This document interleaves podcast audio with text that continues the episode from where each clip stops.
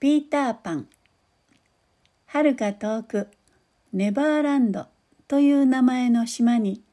ピーターパンとティンカーベルが住んでいました。そこは誰も年を取らない不思議な島でした。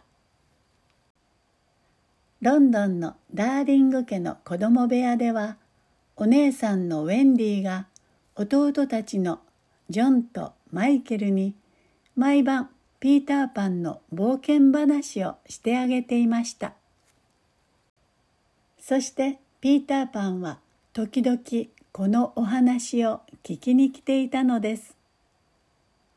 ある夜のことです。ピーターパンが自分の影を探しに子供部屋に入ってきました。この前こっそりウェンディのお話を聞いていた時窓の外で犬のナナに影を取られてしまったのです。ウェンディはピーターパンに影を縫い付けてあげました。そこでピーターパンはウェンディたちをネバーランドへ連れて行ってあげることにしました。ティンカーベルの妖精の粉をみんなに振りかけると空を飛べるようになりました。そしていよいよネバーランドへ出発です。ネバーランドに着くと島には美しい虹がかかっていました。森や浜辺それにインディアンの村も見えます。ウェンディたちは森の中にあるピーターパンの隠れ家へ行きました。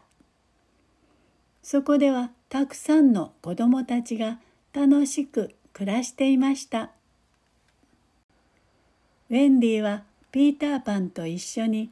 人魚たちの住んでいる入り江を訪ねました。すると海賊のフック船長がインディアンの酋長の娘タイガー・リリーを縄で縛って船に乗せてドクロ岩へ連れて行こうとしています。ピーターパンはタイガーリリーを助けるために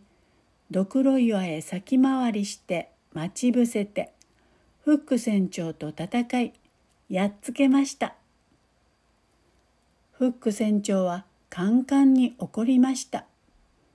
そこでティンカーベルを騙してピーターパンの隠れ家を聞き出すと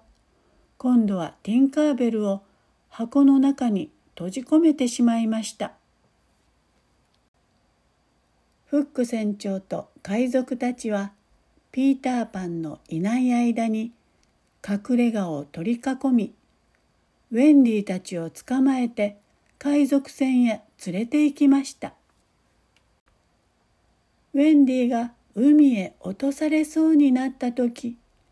リンカーベルは何とか箱から抜け出してピーターパンに知らせに行きました。知らせを聞いたピーターパンは大急ぎで海賊船へやってくるとフック船長とまた戦いました。海に落ちたフック船長はワニに追いかけられ海賊たちは一目散に逃げ出しました。ウェンディたちはピーターパンに助けてもらったお礼を言いました。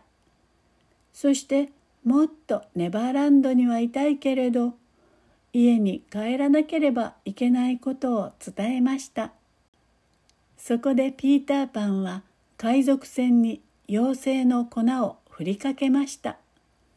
するとどうでしょう。船は空に浮かび上がりロンドンへと向かいました。お家に着いて船から降りて